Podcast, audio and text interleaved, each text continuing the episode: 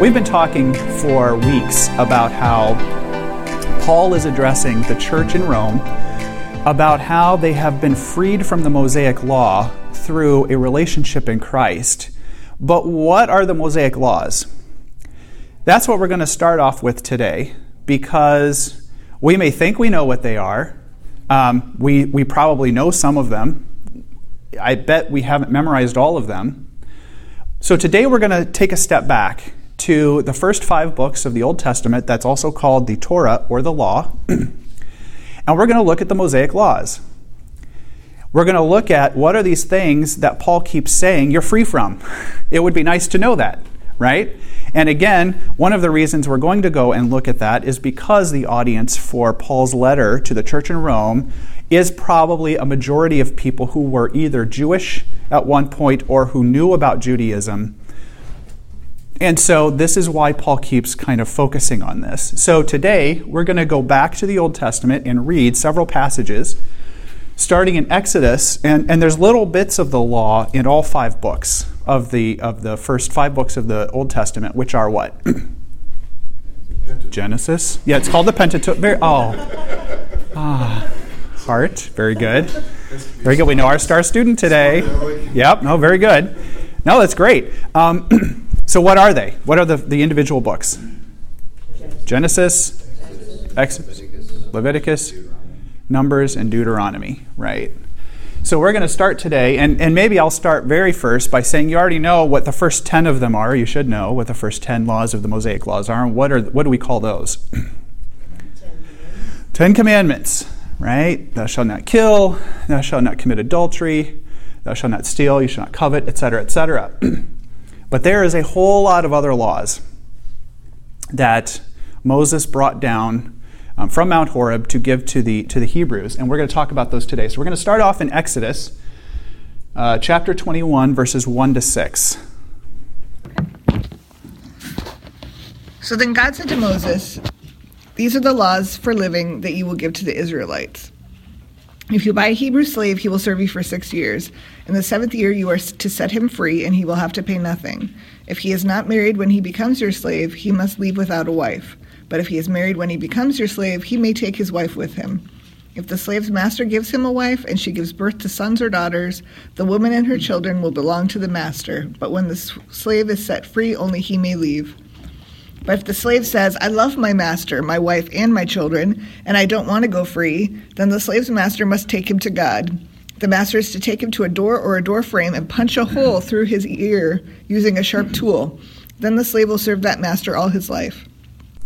If a man sells his daughter as a oh, yeah, you're, you're doing great. Oh, was that it? Okay. That was it, sorry. I'm um, trying to get outside. and the, well, that's it, right? You can just keep going. Uh, and let's go ahead and do then, let's jump ahead. And we're, we're trying to hit different topics here. So here we have social laws, um, responsibilities as far as slave and master. Let's go ahead and read Exodus 22, 1 to 5. Okay, if a man steals a bull or a sheep and kills or sells it, he must pay back five bulls for the one bull he stole and four sheep for the one sheep he stole. The robber who is caught must pay back what he stole. If he owns nothing, he must be sold as a slave to pay for what he stole. If the stolen animal is found alive with the robber, he must give the owner two animals for every animal he stole, whether it is a bull, donkey, or sheep. If a thief is killed while breaking into a house at night, the one who killed him is not guilty of murder, but if this happens during the day, he is guilty of murder. If a man lets his farm animal graze in his field or vineyard and it wanders into another man's field or vineyard, the owner of the animal must pay back the loss from the best of his crop. So, pause Think about the Mosaic laws as, and here's modern terms for you the Ten Commandments are like your zip file, right? They're kind of the, everything is packaged up, condensed, um, synthesized down into a small unit that kind of explains everything. And the Ten Commandments are that. They kind of are laws that kind of explain and cover everything at a, in a broad general brushstroke. But when you unzip that file, right, you unpackage it, now you get all the little pieces and details. And now you've just heard, you know, thou shalt not steal, right? But now we hear about what happens if you do steal. That's part of the Mosaic laws. It's kind of like here's the retribution, here's how you can make things right, and if you don't make things right, here's how things will go very wrong for you. All right, let's go ahead and we're going to just take the next stab here. Exodus 23, 10 to 13. For six years you are to plant and harvest crops on your land. Then during the seventh year, do not plow or plant your land. If any food grows there, allow the poor people to have it, and let the wild animals eat what is left. You should do the same with your vineyards and your orchards of olive trees. You should work six days a week, but on the seventh day you must rest. This lets your ox and donkey rest, and it also lets the slave born in your house and the foreigner be refreshed. Be sure to do all that I've said to you. You must not even say the names of other gods. Those names must not come out of your mouth. Thank you. Okay. Go ahead and skip ahead here. Let's go to Leviticus. Leviticus 11, 1 to 8. And the Lord spoke to Moses and Aaron, saying to them, Speak to the people of Israel, saying, These are the living things that you may eat among all the animals that are on the earth. Whatever parts the, parts the hoof and is cloven footed and chews the cud, among the animals you may eat. Nevertheless, among those that chew the cud or part the hoof, you shall not eat these animals. The camel, because it chews the cud but does not part the hoof, is unclean to you. And the rock badger, because it chews the cud but does not part the hoof, is unclean to you. And the hare, because it chews the cud but does not part the hoof, is unclean to you. And the pig, because it parts the hoof and is cloven footed, but does not chew the cud, is unclean to you. You shall not eat any of, any of their flesh, and you shall not touch their carcasses. They are unclean to you. So, pause again. A lot of the, the Mosaic laws that Jesus and then his disciples and then Paul are going to talk about in the New Testament have to do with the food laws right? It, this was a big deal. Now, not everyone, not every Jew may have a slave that they have to worry about getting their ear punched and this and that. um, not every Jew was married. Not every Jew will, and as we'll see, come down with leprosy, right? Um, but there's one thing that every single Jew had in common, and that is they all had to eat. And so the food laws are a really big part of the example of what, especially Paul, is going to talk about as far as a, a, life in Christ means freedom from all of these regulations that for thousands of years you have been essentially kind of uh, chained to. Okay, let's go ahead and move on. Let's do a, uh, Leviticus 12, 1 to 7, and you can just do the first half there. The Lord spoke to Moses, saying, Speak to the people of Israel, saying, If a woman conceives and bears a male child, then she shall be unclean seven days. As at, that, as at the time of her menstruation, she shall be unclean. And on the eighth day, the flesh of his foreskin shall be circumcised. Then she shall continue for thirty three days in the blood of her purifying. She shall not touch anything holy, nor come into the sanctuary until the days of her, purifying are completed. But if she bears a female child, then she shall be unclean two weeks as in her menstruation, and she shall continue in the blood of her purifying for sixty six days. And when the days of her purifying are completed, whether for a son or for a daughter, she shall bring to the priest at the entrance of the tent of meeting, tent of meeting, a lamb a year old for a burnt offering, and a pigeon or a turtle dove for a sin offering. And he shall offer it before the Lord and make atonement for her. And now let's go ahead and do the last one here Leviticus 14, verses 1 to 9. Then the Lord spoke to Moses, saying, This shall be the law of the leper in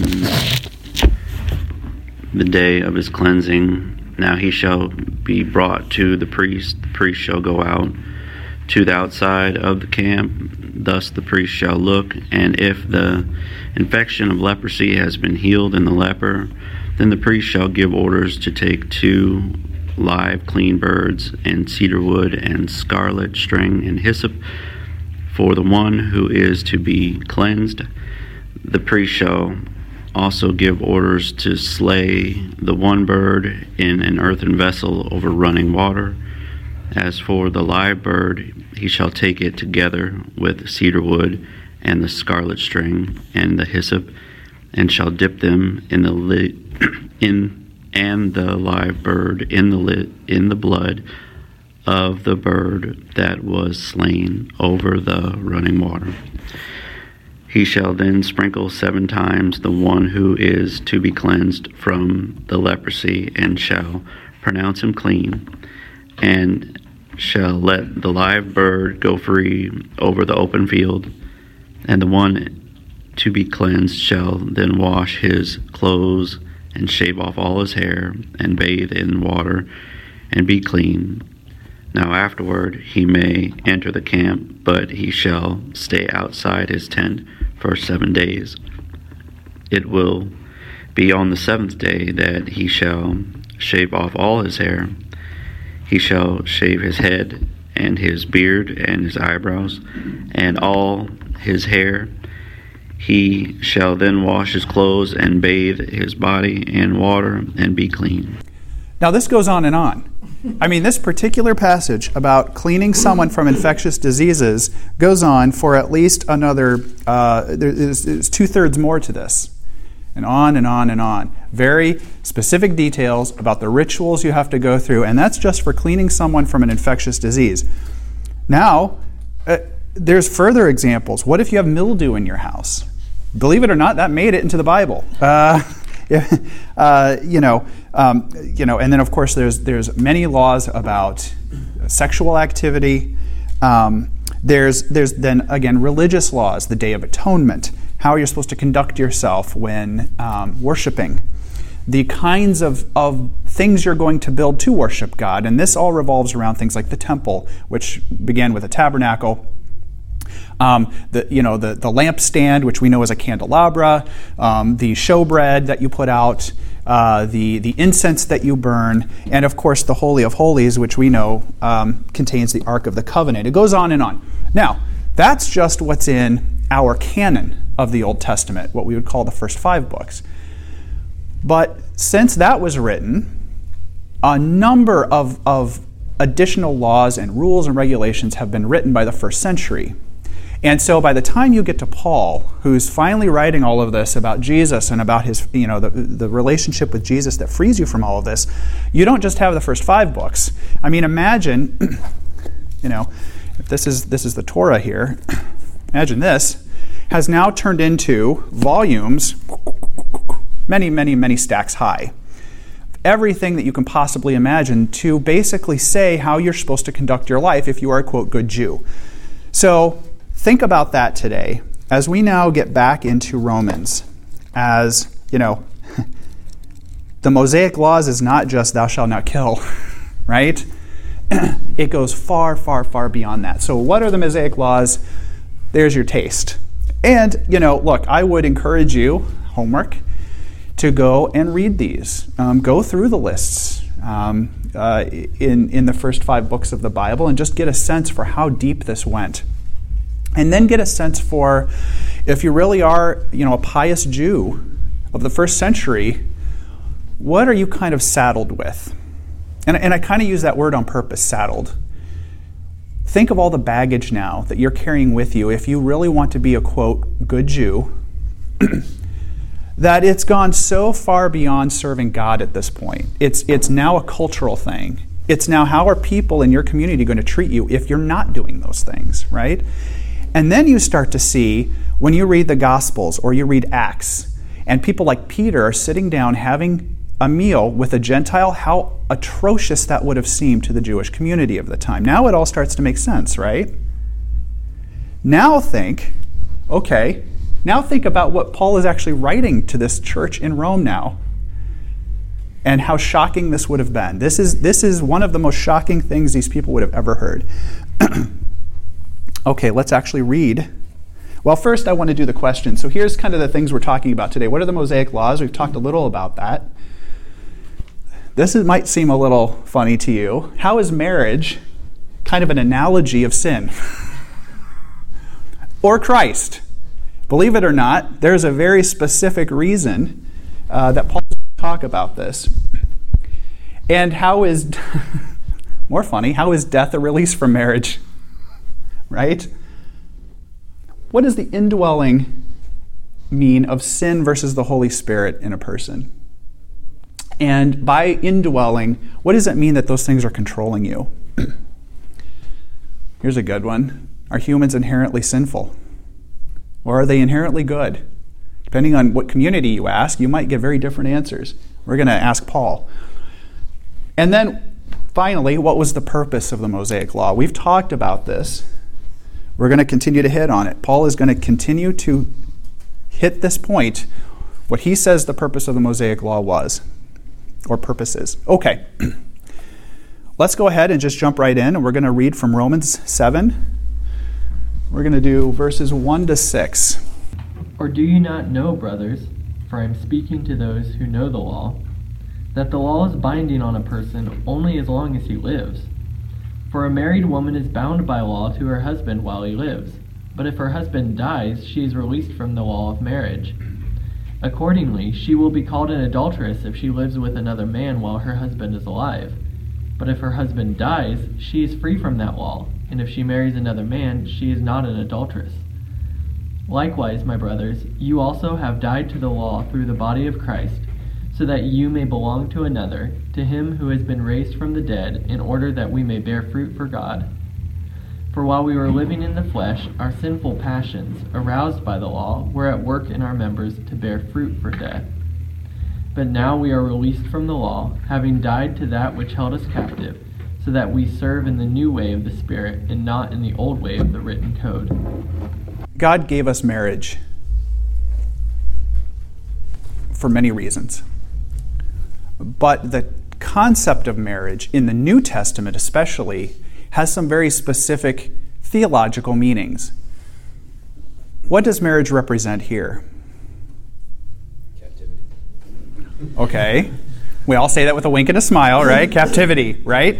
And he's not wrong. he's not wrong. So let's write this down.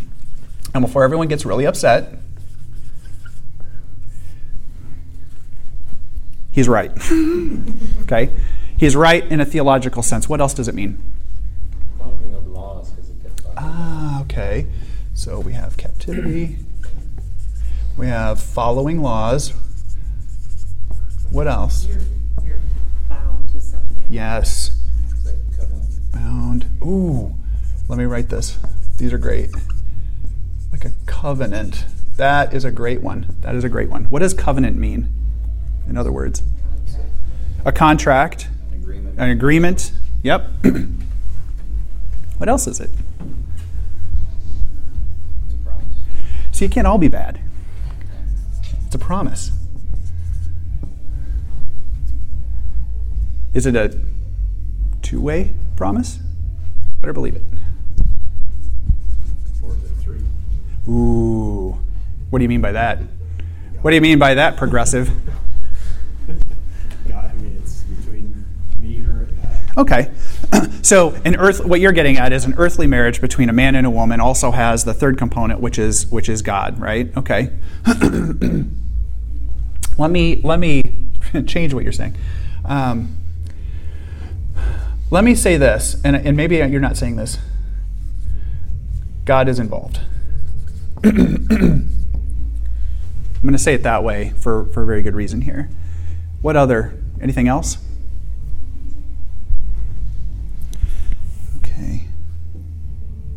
What is what is Paul saying here in the first part about the nature of marriage versus um, death? What happens upon death to a physical, earthly marriage? It ends. so it can end. can end. It can end and does end. Okay? Paul is using physical marriage for a very, very good reason because it is a great analogy that all of us understand. Look, um, Jesus told many parables. Parable in Greek, parabola, means a comparison. Literally, two things thrown together to compare. He did it for a very good reason because a lot of the spiritual knowledge he was trying to impart can be very abstract. It can be hard to understand. So he always used terms that we all get in our normal everyday life. He used concepts from people, families, relationships, work, the physical world, how seeds, you know, are spread and scattered, so on and so forth. There's one here, there's one term for marriage I think that we need to write here that's probably the most important one. It starts with an R ends in relationship.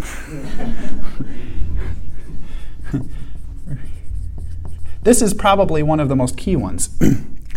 it, in, it, it signifies a very important relationship between at least two people, right? The relationship here. Now, we understand marriage as a relationship between a man and a woman, but there are many instances where the apostles or even Jesus himself related marriage to a spiritual one. When people like Jesus or the apostles talk about the bride of Christ, who is he talking about? Who are they talking about? Church. You're looking at it. Us. And when he says the church, Lorna, what do you mean by the church? People The people who what? have uh, accepted free gift of eternal life. Yes. People who have committed themselves to Christ. so it can be a physical relationship, it can also be a spiritual one. Now, Paul is, is talking about this piece here. And, you know, um, this idea about death and about a physical marriage that when one person dies, the, the living party is then free to marry someone else, right? Now, the point here is he's not he's not trying to, to really stick it to people, you know, for for you know their marriage choices or for any adulterous reasons, for divorce or anything like that. That's not really his point here. His point, what he's trying to get at here, is the spiritual implication of that. If you die on earth, your spouse is free to marry someone else. Now he's going to use that analogy in a spiritual sense. What does verse 4 say? So, my brothers, you also died to the law through the body of Christ. In a spiritual sense, before you are saved, who are you married to? Law. And, and, and this is it. Let's talk about this. So, here's the spiritual. I'm going to focus on this. Pre Christ. married to sin through the law. this is a really, really, really important one. This is the foundation of Romans 7. Before you give your life to Christ, you are married to sin. What does married imply? We're bound. We're captive. We have to follow its rules. We do follow its rules. One might also say you're kind of compelled. There's, there is a bit of a concept of compulsion here. Um, newlyweds, in your first weeks, months of marriage, who's the one person you're probably thinking about above all else? There is a right answer, Nathan. I'm just going to tell you, buddy. There's a right answer. That's good. You're bound to them. There's a promise. I promise. You may not have said, I promise to follow you, sin. Heather's not sin. Let's go back to the spiritual. You have made a promise. You've made a promise because that is your master. Remember last week in Romans 6, we talked about this idea of bondage, but, but more specifically slavery, right? We all serve a master or masters, whether you want to admit it or not. You have masters in your life that you have given yourself almost completely and totally to, and there's probably more than one. Before you give your life to Christ, your master is sin, and that's, that's what Paul is saying. Now, Paul is making the case here that, well, how did you know what sin was? For when we were controlled by the sinful nature, the sinful passions aroused by the law were at work in our bodies. What? Wait a minute. If you're a Jew of the first century, you just heard him say that, you're probably red in the face. Why? What does the law mean to you? Yes. You think it means salvation. And so, Nathan, what are you doing every day of your life if you're a pious Jew? Trying to follow the law as closely as possible. Uh, I'm going to write this one. Uh, following, I'm going to say this right here. This is it. You're following the rules. Tell your wife you love her. It's a rule. D- d- perform the actions on a honeydew list. Yeah, see. Be home at a reasonable hour. Always tell her if you're going to be out with your friends. See, I'm you know, helping you here. there's, there's a set of rules that you're following also, whether you know it or not, or whether you've committed to it. Paul is making the case here. Guess what? For 1400 years, you've been following the law of Moses. We just read a whole bunch of them. But you weren't following maybe for the reasons you thought you were following them. And when you finally gave your life to Christ, guess what happened? Right at the end here. But now, by dying, what once bound us, by dying to what once bound us, we have been released from the law so that we serve in a new way the Spirit and not the old way of the written code. When you're baptized physically in water, what does that represent? Burial, death, resurrection. What happens spiritually with the Holy Spirit? Comes. The spiritual act of baptism is one of spirit and of fire. You have died and been reborn, and, and baptism represents a spiritual break. you have been divorced, died, gotten away from sin. You've died to sin. Sin is no longer your spouse. It ended. And now you've been reborn. And guess who you're married to now as a, as a Christian? This is, a, this is a good one. This is Christ. You're the, now the bride of Christ. Thoughts?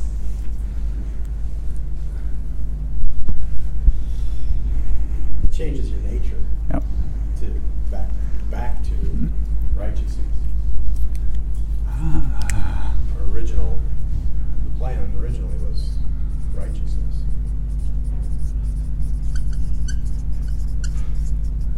I'm going to add that to our list because I think it's an important part. A physical marriage, you want to do what's right, I think. I think people who get married in general, maybe at the beginning, want to do what's right. now, think of that in a spiritual sense. When you're married to Christ, now you want to do what's right. But here we have a real, true righteousness that only be, can be supplied by your partner. And who's your partner in a Christian sense here? Jesus Christ. Maybe I'm putting words in your mouth, but there's a there's a lot of things that you're not tied to anymore. Like you don't you're not tied to all the the, um, the, the food laws. Um, there's that where he talks to uh, Paul or Peter about going go rise up, kill and eat. Mhm. And then I want to say that uh, it was Paul that said that everything is permissible, but not everything is beneficial. Mhm. So really, it opens up. I mean, any, anything we have freedom in Christ. We can do whatever we want. Um, but with that, you know, there's there's still boundaries. Yep. Um, but you don't have to worry about all the following the, the law. This is a huge one freedom. And it might seem paradoxical to you, in a sense. Now that I'm married, I'm free. Ah, but there is meaning here. How many spouses, after they got married, said, now I don't have to try as hard? I'm free, right? It's a joke. But is it?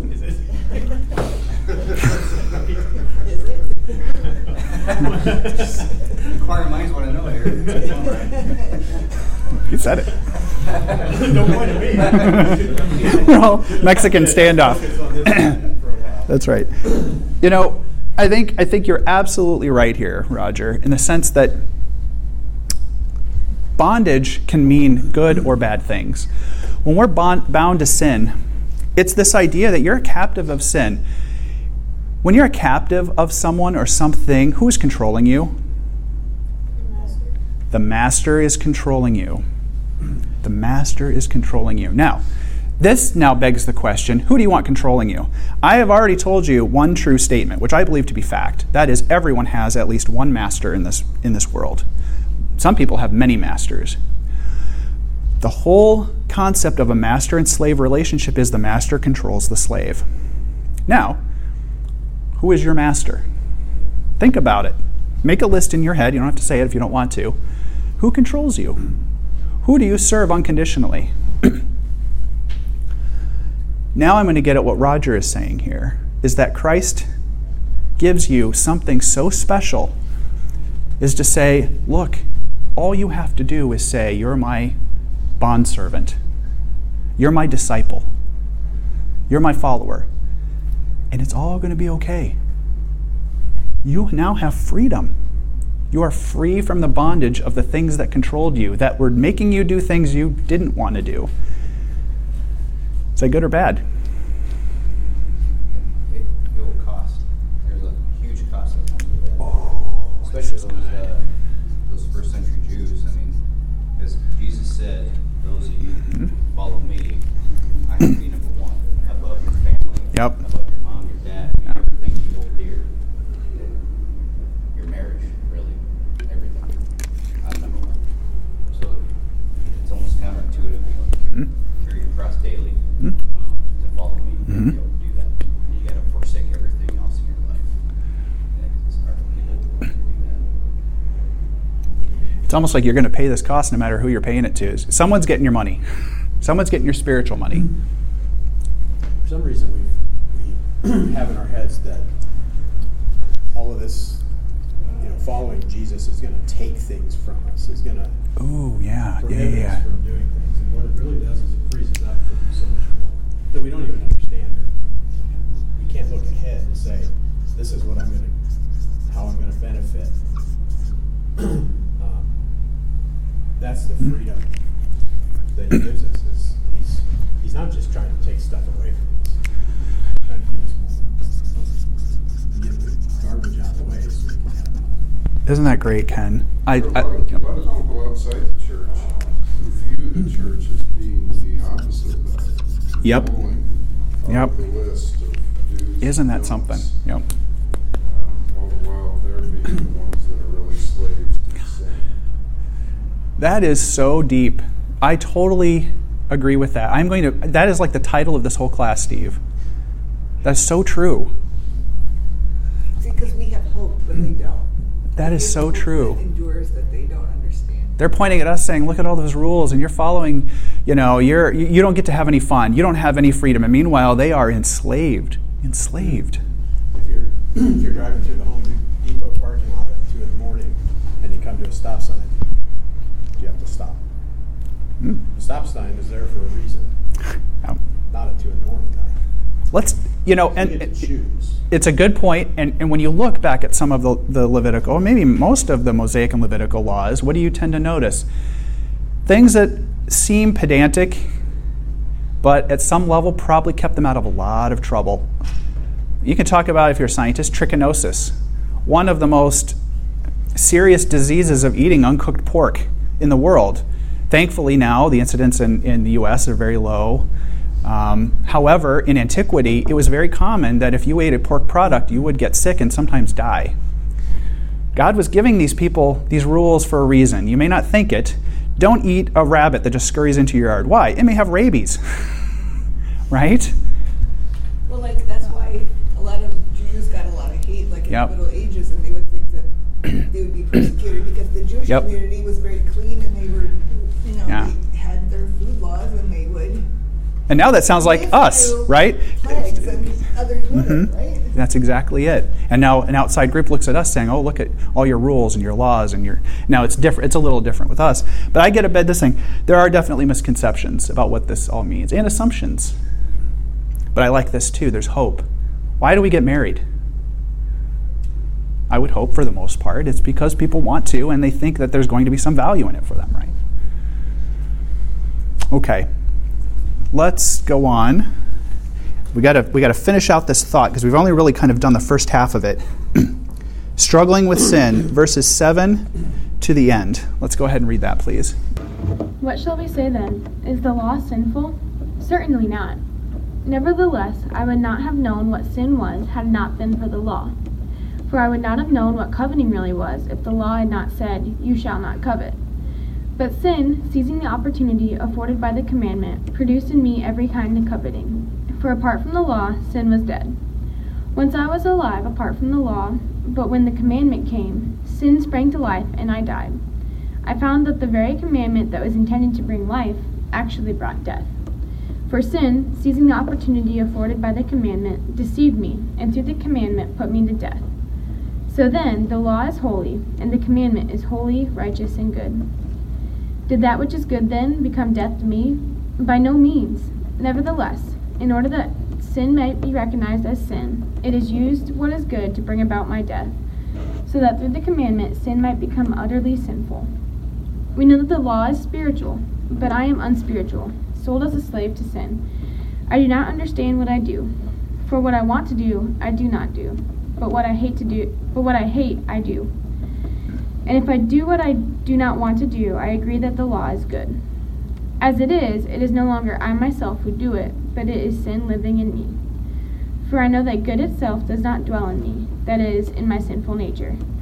For I have the desire to do what is good, but I cannot carry it out.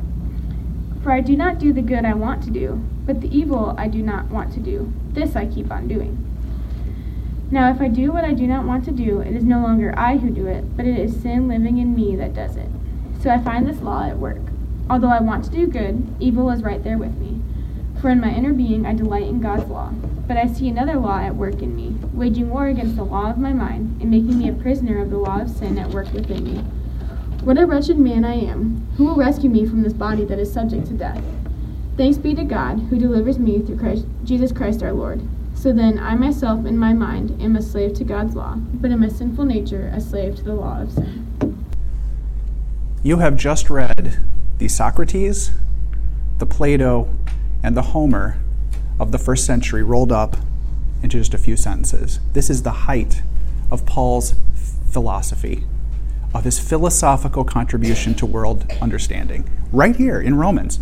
There's a reason why Romans is called the pinnacle of Paul's thinking, and Paul was the pinnacle of Christian thinking. It's right here, folks. This is the mountaintop. But in order that sin might be recognized as sin, it produced death in me through what was good. What? You'll really get your wheels spinning here. So that through the commandment, sin might become utterly sinful.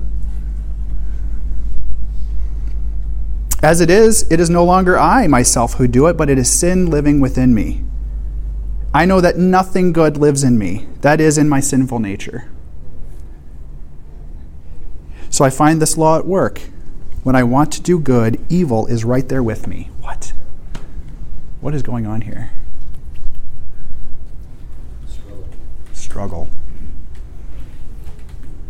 You have your sinful nature and you have your spiritual nature. Uh, And after we receive the Holy Spirit, we can, He's the helper to Mhm. help us recognize what we're supposed to be doing. Yeah. So, If we go back to our very nature, you know, it's, you know, is- is- are humans inherently Yep. sinful or good? There's nothing good in us that lives in us except for the Holy Yep. Spirit. And then when we stand before God, what makes us righteous Mhm. is not what we have done or who we know. It's, well, it is. It's Jesus. He's the only one that makes us righteous. He's our righteousness. He's our justification. Mhm. But then how do you walk that line between pagan dualism of spirit, a spiritual self that is good and a physical self that is evil? Excellent point. Excellent question. And get at what is what what happens at marriage. I put the ring on her finger and I say I do. Is everything good from then on out? You're never going to be tempted again, right? It's all roses. It's interesting too. It's really revealing about the Apostle Paul. Yep. More so than any other author in the Bible. Yep. I mean, he comes out and says, "I'm struggling. I struggle Mhm. with sin just like you struggle with sin." And so you, you never read Yes. anything from Peter that, that um, indicates that, but Paul comes Yep. right out and says, "You know, I, I'm not good. I sin. That is excellent. I do what I don't want to do." Yep. It's so relatable. Yes. You know, that's what's so Relatable. because you feel that same struggle within yourself. You know, you say something and it comes out and you're like, oh, I didn't want to do that. Why did I? You know, because you do what you don't want to do. If I was making this all up, it's all a bunch of hooey. Just trying to get converts to give me money because the Christians were so rich in the first century. Why would I include this? Why would I include that I am broken and imperfect if I'm trying to convince you to follow Christ to be perfect? It makes no sense. When he stopped at the part where he said, I'm, I'm a Jew of all Jews, and I'm Yep. this and that, and all these things, that I was perfect. There you go. End story. And this isn't the only passage where Paul is like this. Every single letter that he writes, he includes the fact that he is a broken, imperfect person, and he includes the struggles that he's struggling with. He's just connecting with his audience. He's letting them Yes. know that no matter where you are, you can be where I am and better. How can we apply that to us? My previous minister said he wanted his wife to love God more than she loved him, and vice versa with her.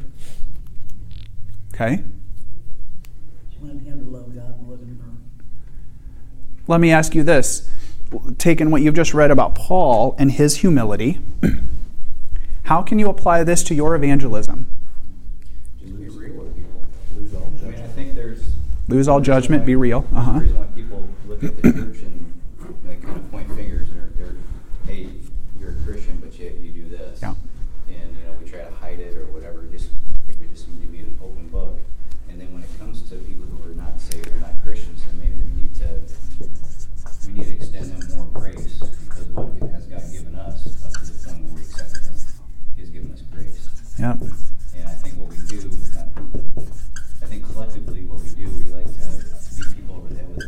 Yep. With Jesus and you gotta be you can go to hell. And they, they, that's all they hear. They don't hear the love and the grace and all that kind of stuff, but yet that's what Yep. we have. You know, now I think we need to be more judgmental of each other. You know, like, hey, you're not supposed to be doing that. Hmm? But when it comes to the That's outside, biblical. I I think, Mhm. feel like we need to give, and extend an enormous amount of grace to those people who don't know and understand the hope that we have. And- And remember that it's belief that leads to righteousness. It's not righteousness that leads, leads to belief. So when we're bringing that up, so that's what- if I see somebody somebody sinning, I'm not going to lead. I can't lead with that. Mhm. You need to put down the cigarettes, and, hmm you know, and then maybe you can find Jesus. No, bring your cigarettes with you and let's go find Jesus, and then. Oh my gosh, Ken, this is so good. This is so good. let's let's write it. Faith just say that leads to.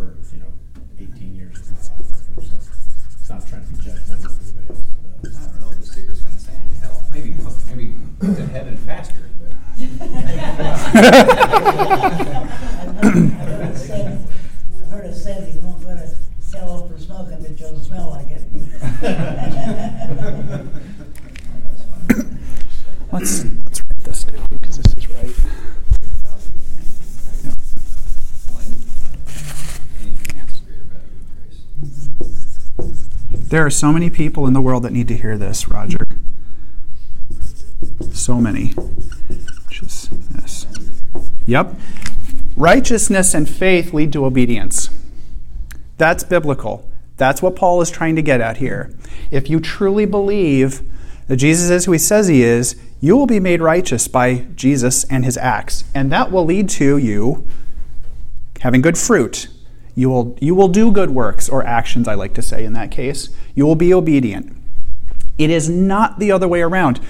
When you stand on a corner with a sign that says, if you're a homosexual, you're going to hell, you are saying you believe this theory that it's obedience that leads to righteousness. You are right back to where the Jews of the first century were. The law will make you righteous. That's not true. This is exactly what Paul is saying is not the truth. And, and you're absolutely right, Roger. This is the message we need to remember. Condemning people for what they do, and, and yeah, and Ken too. It- condemning people for what they do right off the bat before you've said anything else, you've lost them. I guarantee you've lost them. How many times did that work in, in Jesus' ministry? How many people are gonna come up to you and wanna know about Christ when they actually start thinking about this stuff and then, you know, and you're the one that's beating them over the head, they're not come to you. Who's going to yell at me for wearing shorts in church? Yeah, of course. I'm not going to talk to that guy. He's not approachable. The most hated people in the first century were tax collectors. I mean, they Yep. were like the homosexuals or answer anyone you want to think about being like most like contentious group. And Yep. Je- what did Jesus do? It multiplicated like to Matthew. He Yep. went up to him and said, "Come follow me." Yep. To um, Zacchaeus, he's like, "Come and let me Mhm. have lunch at your house." Like he didn't lead with like, "Hey, you need to stop what you're doing." He led with love, and then Yep. it led to them being obedient, and they gave up being tax collectors. Or in Zacchaeus' case, he like returned the money that he had stolen and things like that. And doesn't it say that love covers a multitude of sins? Mm. I have no idea where, but if we extend that love to those on the outside, I mean, how many sins are we covering up by, by showing love and extending love and not, you know, judgmental stuff?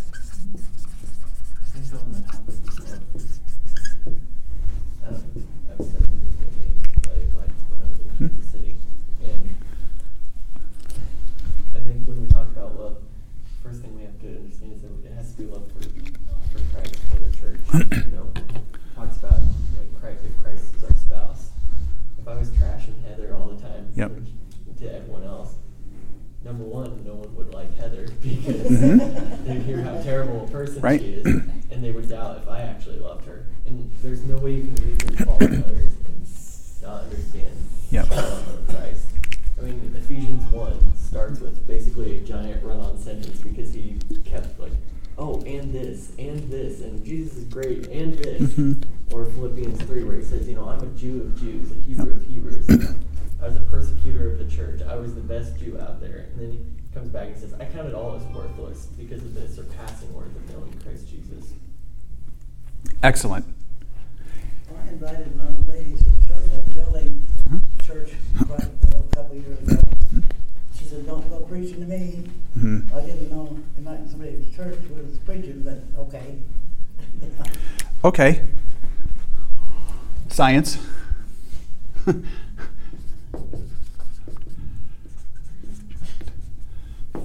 Number of um, shares. It's a bell curve. If you share the gospel with 100 people, you will get 10 who will outright hate you. There's nothing you can do about it. Well, there is. I mean, you need to do your part. But even just sharing the gospel alone will lead to them hating you. You, they will hate you. There's nothing you can do about it. There is 10% who will right away say, I'm coming. I'll be there on Sunday. Uh, I'm going to go buy a Bible in five minutes and I'll be there. And they're going to be in the rest of their life. And then you're going to get the 80% or somewhere in the middle. Don't be discouraged. Don't be discouraged. Yes, you did the right thing. You invited her to church. I don't know if you condemned her for whatever she was doing. I'm guessing you didn't because you're so sweet. Guilty, you know, I've been to her Yep. one time too, you know? Yep. Maybe, Can't do that. maybe presenting the gospel is not a one-time. Yes. Yes. Yes. Oh, okay. Where was I? Where? Satan really likes to use that obedience to faith to perpetuate the mindset of, you don't know what I've done, you don't know how bad I've been, I can't, you know, make Yeah. it up. How, how do you expect me to come to church? You don't know how terrible Yep. uh, my deeds have been. Yep. It's a to- it's totally good. It's a very good point. Um, I can't ever be a part of Christ because look at what I've done in my life. Ah. So explain what you mean by that. It's, it's my, uh, it's my attempt to cover, to Ah. Okay. to, I'm not good enough for God. Okay. So, I mean, he said, who, who told you you were naked? Yeah. I knew it. I, Mhm. I did the bad things, and I know it, so I'm not, I can't cover it. Yep. So you're saying the fig leaf is human attempt to cover our own sin, um, thinking we can. I also want to just get ro- back to this one more thing. The problem, if you are a Christian and you are using this model to beat people over the head with, you know, the Bible, standing on the corner, condemning your coworkers for what they do, you are falling into the trap that Jesus himself fought against his entire ministry, which is hypocrisy. This is the root of hypocrisy. It was a problem with the Jewish community. It was a problem with the Pharisees. It was absolutely a problem with the temple priests and the Sadducees who ran everything. And it's a problem with us. when we, in our minds, maybe trying to do the right thing, forget this that it's righteousness that leads to obedience, and we flip it. and we get so focused on the obedience that we're starting to tell people that it's the obedience that leads to righteousness. That's the trap, and that's what you can't fall into. And this is why people who are on the outside of our community can sometimes look at us and say, You're just a bunch of hypocrites. You keep preaching at me. I shouldn't do this and I shouldn't do that, and I'm doing all this wrong, and I'm going to hell. And meanwhile, I see you doing the exact same things. okay, that's my soapbox. Our biggest, our biggest fear as humans, I believe, is Yep. that if you knew me, you wouldn't love me. If you really, Oh, okay. you wouldn't love me. Mm-hmm. How could you? Because I know me, and I don't love me because of all the crap that I've done. If you knew me, man, you, you could, and so then how could God? This gets at a really good point, and I think um, my mother in law said it, Marion, who um, made a very good point. She said, Marriage is kind of like one of those things where at some point you get naked in front of your spouse and you're putting it all out on the table, right? And at that moment, you are so sensitive and so, I know. That's right. Which table, Brian? You can see, we have a bunch of perverts in this class. I know. It, it, it makes us laugh and we're giddy, but, but it, it's a serious point. At some point, you're going to do something that is going to make you feel very self conscious, and you're putting your whole self out there, and you are going to be very sensitive to whatever happens from that moment on. Whatever the, your partner will say will affect you deeply. There is no difference between that and giving your life to Christ. You are making yourself bare, you're taking your fig leaf away. And you're saying, This is me and all I am. And suddenly you're like, I don't know what he's going to think. Until you rec- until you come to that reconciliation that God fully knows who I am and He fully loves me Yep. anyway. That's what happens. That's what Yes. happens. Yes. And when you accept that love, just it's free, it's there. That's when we start changing our life. We accept that we're righteous, we're great, you know, God loves us, and we're worth it. I'm gonna be obedient. Yep. Otherwise, we've got a million different ways to try to prove it. Well, so here's the, the big one then that we need to write, which is there has to be trust. Did I put faith? I don't know if I had faith up here. This is, this is the most important one. You're putting it all out there, everything that you are, and you've got to trust that the other person, in this spiritual case, Christ, is going to accept you for who you are. And guess what? Guess how many people he accepts who come to him truly and remove the fig leaf? 100%. 100%. Doesn't matter what you've done in your life. Any final thoughts? What's that? All of them that. That's right. Everyone who comes to him and, and says, I believe in you, I'm going to show you everything that I am, all of the bad and the good, he says yes. Dan and I went to uh, Colorado a few years Hmm? ago, and we went to a restaurant, and our waitress, oh my goodness, she tattoos and piercings, and she comes up, she's like, "What can I get?" Mhm. eat?" She comes back over, she is swearing, like, "F this, F that," Yeah. you know, just telling us about her life, and I'm like, "Oh my goodness," and I'm like, I was a little embarrassed. I'm like, Yeah. "Oh my goodness," and Dan's like, just like talking Mhm. to her, engaging with her, and going back and forth, and he's like, "Man, for a person to come up to me and just let it all like Yep. out like that, I would love to come here every day and just Yeah. sit down and talk to her. I'm like, Nice. hmm. you know, it, it really kind of like, you know what, I would too. Like, what is on her heart? And you know, she like be a, he- a candidate or proponent of Christ someday. You know, and how many, how much have we um, been forgiven? You know, how many times did I swear and you know, f this, f that, Yep. and uh, all the stuff that I've done? God is much Yep. well away. But yeah, if we just allow that to happen. Dan was laying the road work. Yeah. for trust. Yeah. That's it. That's exactly it. Till he turned the And I think when Mhm. we're dealing with those kind of people in our life, it really it helps us to maybe stand the straight and narrow, you know, and hopefully be reminded that I was there too, you know, and there's still hope for Yep. this person. And to, to leave us on one final piece, the, the day you put the ring on the finger is not the last day. And I think what Paul makes a very important po- point here is that once you have been baptized into righteousness, that's not the end of your struggle, folks. And all of us will admit that we all have a long road ahead of us as believers. it's important to continue to make Christ your master and not slave, uh, sin. Because your sinful nature, according to Paul, comes from where? It's your flesh, your body. Your mind chooses to follow Christ, but the body is weak, right? And so, all the days of your life, it's going to be important to focus on this. If I can focus on righteousness and making Christ my master, then sin won't